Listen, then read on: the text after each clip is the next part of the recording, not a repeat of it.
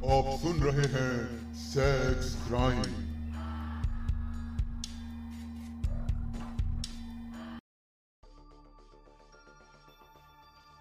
शानू आधुनिक विचारधारा की खूबसूरत, कमसन युवती थी।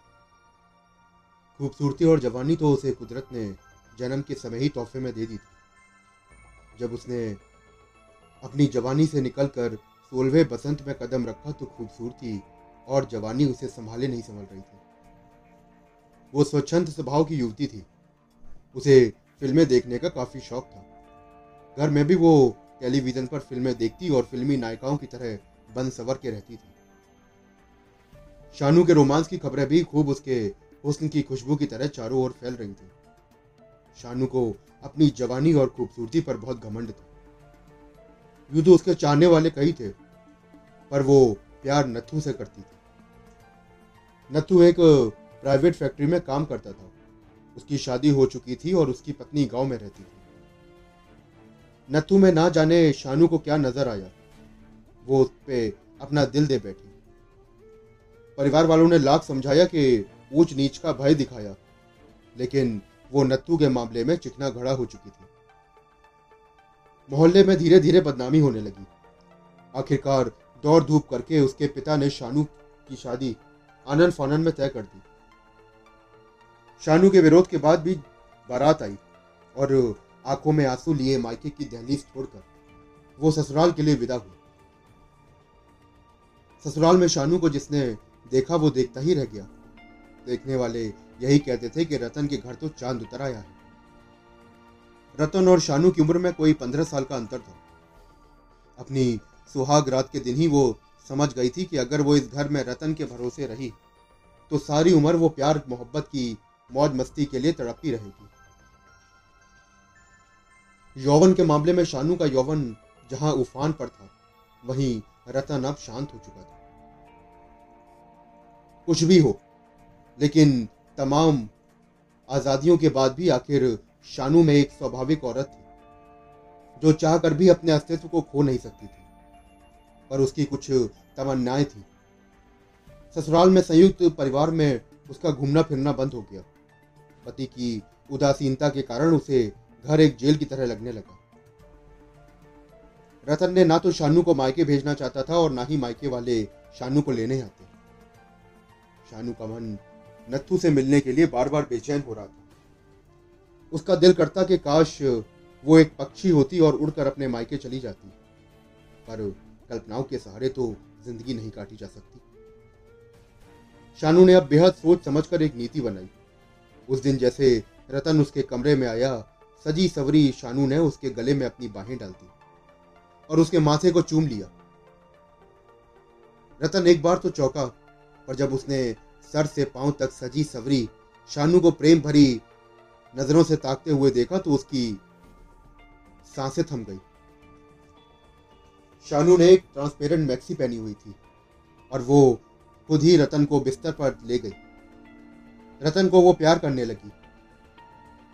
रतन ने बहुत कोशिश करी, लेकिन वो जल्द ही निढाल होकर लुढ़क गया शानू रतन से चिपक गई और बोले, निराश नहीं होते। सब कुछ ठीक हो जाएगा।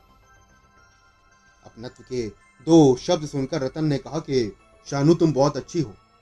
ज़रूर मैंने उस जन्म में कोई पुण्य कर्म किया होगा, जो मुझे तुम्हारी जैसी समझदार और खूबसूरत बीवी मिली है। एक मैं हूँ जो तुम्हारी भावनाओं को नहीं समझ पाता। अच्छा बताओ तुम उदास क्यों रहती हो? शानू ने कहा कि ऐसा कुछ भी नहीं है। रतन ने कहा कि शानू कुछ तो है, सच बताओ, वरना मैं तुम्हें अपनी कसम दे दूँगा। शानू बोली कि काफ़ी दिन हो गए, माँ को देखा नहीं, उन्हें देखने का मन कर रहा है। ये सुनकर रतन ने बोला कि ठीक है, तुम तैयार हो जाओ, मैं तुम्हें, तुम्हारे मायके छोड़कर आता इतना सुनकर ही शानू खुशी से झूम उठी। रतन से लिपट गई और बोले कि आप कितने अच्छे हैं। अगले दिन रतन को, शानू को अपने मायके छोड़ाया बेटी को वापस देखकर माँ बाप के हाथ फूट, पैर फूल गए। उन्हें डर था कि ससुराल में तो कहीं शानू ने कोई गिल गुल न खिलाया हो। पर रतन की बातचीत से उन्हें यह महसूस हुआ कि सब कुछ सामान्य है। शाम को रतन वापस चला गया तो माँ बाप ने शानू को समझाया कि देख शानू, अब तू बच्ची नहीं है। अब तू अपना अच्छा बुरा खुद समझ सकती है। अब तेरी मांग में सिंदूर है और भूल कर भी कोई ऐसा कदम ना उठाना जिससे कि नारी जाति कलंकित हो। और हाँ नत्थू से तो दूर ही रहना। शानू ने माँ की बात का कोई जवाब न दिया। शाम को वो नदी के पास मंदिर जाने के लिए तैयार हुई तो जाते जाते माँ ने उसे नसीहत दी, पर शानू रुकी नहीं। उसने घर आते ही पड़ोस के बच्चे को भेजकर नत्थू को अपने आने की खबर दे दी और कहा कि शाम को मंदिर में आके मिले। फिर नज़रें बिछा कर वो मंदिर के पीछे गई, वहाँ नत्थू उसका इंतज़ार कर रहा था। शानू ने नत्थू को देखते ही कहा कि तुम लड़कियाँ बड़ी बेवफा होती हो, पर तुम मर्द होकर भी बेवफाई करोगे, मैंने सोचा नहीं था।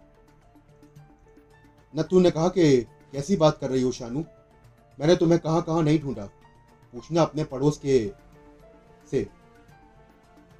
ना जाने कितने दिन तक मैं तुम्हारे आने की रास्ता देखता रहा। तेरी गलियाँ और तेरी वो मिट्टियाँ गवाह हैं कि मैंने कितने चक्कर काटे हैं तेरे घर के। सच मानो शानू, तुम्हारे माता पिता ने हर रात दिन रात मुझे इतना जलील किया है कि मैं कुछ कह नहीं सकता। शानू ने कहा कि अब तू चिंता मत करो। मैं आ गई हूँ। इतना कहकर शानू ने नत्थू से लिपट गई और उसके हाथ शानू के बदन पर फिसलने लगे। नत्थू ने शानू के चेहरे पर चुंबनों की ताबड़तोड़ बरसात कर दी। प्यार की फुहार पड़ते ही शानू का चेहरा गुलाबी हो उठा नत्थू ने उसे अपनी बाहों में जकड़ा तो शानू थोड़ी सी कसमसाई। वो बोला कि अब मैं तुम्हारे लिए अपनी हड्डियों को कई बार तोड़वा चुका हूँ। आज मैं तुम्हें छोड़ूँगा नहीं। उसने कहा कि मैं जानती हूँ और तुम्हारे प्यार को भी जानती हूँ। लेकिन मेरी माँ तुमसे अलग करने के लिए मुझे कोई कसर ना छोड़ेगी। नत्तू ने कहा कि, शानू, तुम्हें पाने के लिए मुझे क्या करना होगा, बताओ? उसने कहा कि, तुम मुझे अभी छोड़ दो, फ़िलहाल मुझे चलना होगा।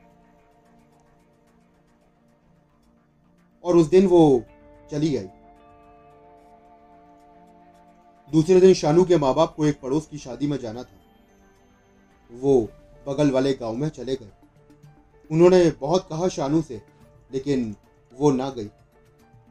उसने कहा कि वो एक दो दिन खूब सोना चाहती है। तमाम नसीहतें देने के बाद में माता पिता चले गए। माता पिता के जाने के बाद उसने शानू के पास अपने अकेले होने की खबर भिजवाई तो नत्थू खुशी से झूम उठा। वो समय निकालकर लोगों की नज़रों से बचता बचाता हुआ उसके घर पहुँच गया। जैसे ही उसने दरवाजे को पार किया, उसने शानू पर चुबनों की बौछार कर दी। शानू उसका विरोध करने के बजाय उसका साथ देने लगी। वो तो खुद ही बहुत समय से नत्थू के इस जिस्म के लिए तरस रही थी। नत्थू के हाथ शानू के कपड़ों से उलझे तो कपड़ों को अंगों से अलग होते देर न लगी। वो दोनों एक चारपाई पर जा पहुँचे। और एक दूसरे से बहुत कुछ पाने की चाह रखकर वो एक दूसरे में खो गए। जब जुदा हुए तो दोनों के चेहरे पर संतोष के भाव थे। जबकि ये ज़्यादा देर की संतुष्टि नहीं थी। जो आग उनके तन बदन में जल रही थी, उसे वो बार बार बुझाना चाहते थे। कई बार नत्थू और शानू बिस्तर पर उस दिन कमरे में एक हुए। बिस्तर की सिलवटें उनके मिलने की गवाही दे रही थी। थोड़ी देर बाद दोनों बातचीत करते हुए और अगले दिन मिलने की उम्मीद को मन में संजोए अलग दो दिन बाद मौका निकालकर दोनों एक होते रहे। इसके बाद जब भी मौका मिलता, दोनों एक हो जाते और अपने शरीर की उस आग को बुझाते। दस बारह दिनों बाद शानू के माता ने रतन को बुलाया और अगले ही दिन रतन शानू को लेकर अपने घर चला शानू घर पहुँचते ही फिर से उदास हो गई। उसने कहा कि अब मुझे माँ की याद आ रही है। हालाँकि उसे माँ की याद तो नहीं आ रही थी, उसे तो नथु के जिस्म की याद आ रही थी।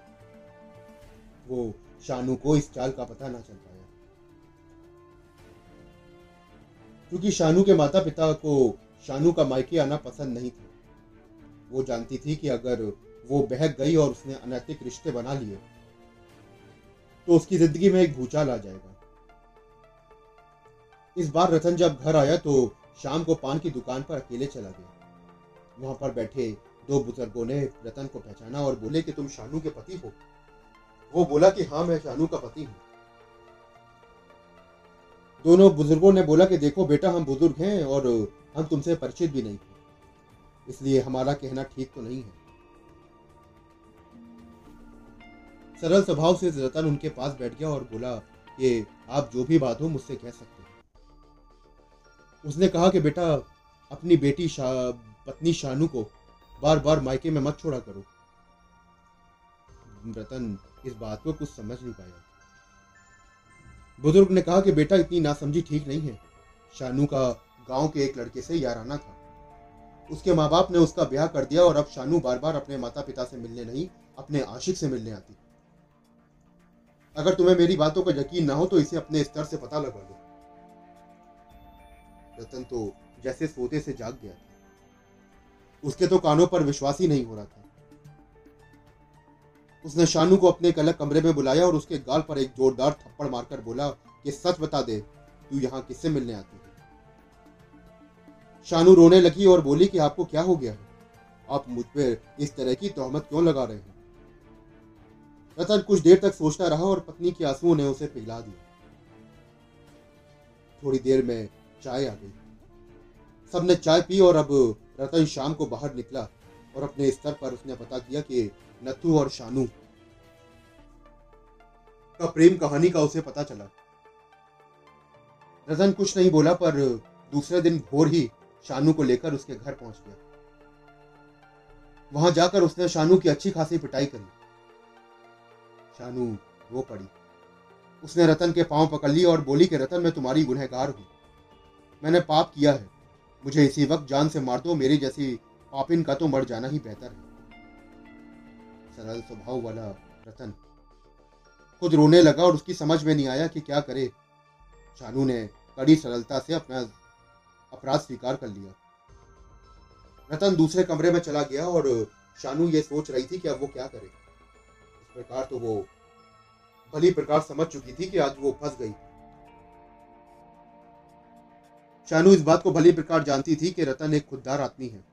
वो कभी भी ये बर्दाश्त नहीं कर सकता कि उसकी पत्नी किसी और के बाहों में हो। शानू को यह लगने लगा कि कहीं ऐसा ना हो कि रतन उसे रास्ते से हटाने की कोई योजना बना रहा हो। जब वो ऐसा सोचती तो वो कहाँ उठती।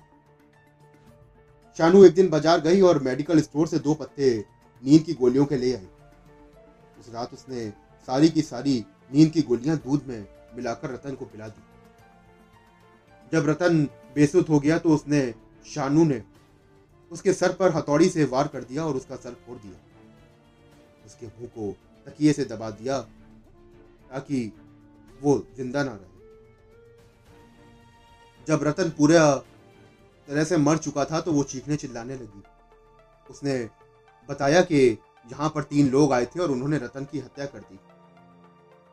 गाँव के चौकीदार ने खबर पुलिस को दी और पुलिस लाके लाश का पोस्टमार्टम करने के लिए ले गई। शानू ने विरोध किया, पर पुलिस ने शानू की एक ना सुनी। पोस्टमार्टम से नींद की गोलियों की बात सामने आई और फिर मेडिकल स्टोर वाले ने शानू को पहचान लिया। शानू के सामने अपराध स्वीकार करने के अलावा कोई रास्ता न था। उसने सारी बातें बताकर अपना अपराध कबूल कर दिया और पुलिस ने शानू को जेल भेज दिया। आज शानू जेल में है। काश काश के शानू बहकी ना होती। उसने अपनी मान मर्यादा का ख्याल रखा होता।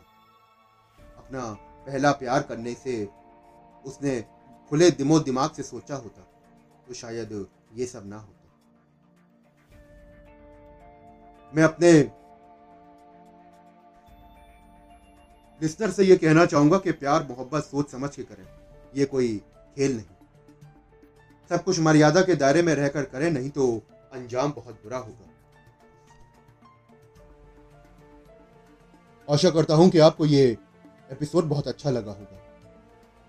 अगर आप ऐसी ही और भी जुर्म की दास्तान सुनना चाहते हैं तो मेरे चैनल को फॉलो करिए। शुक्रिया।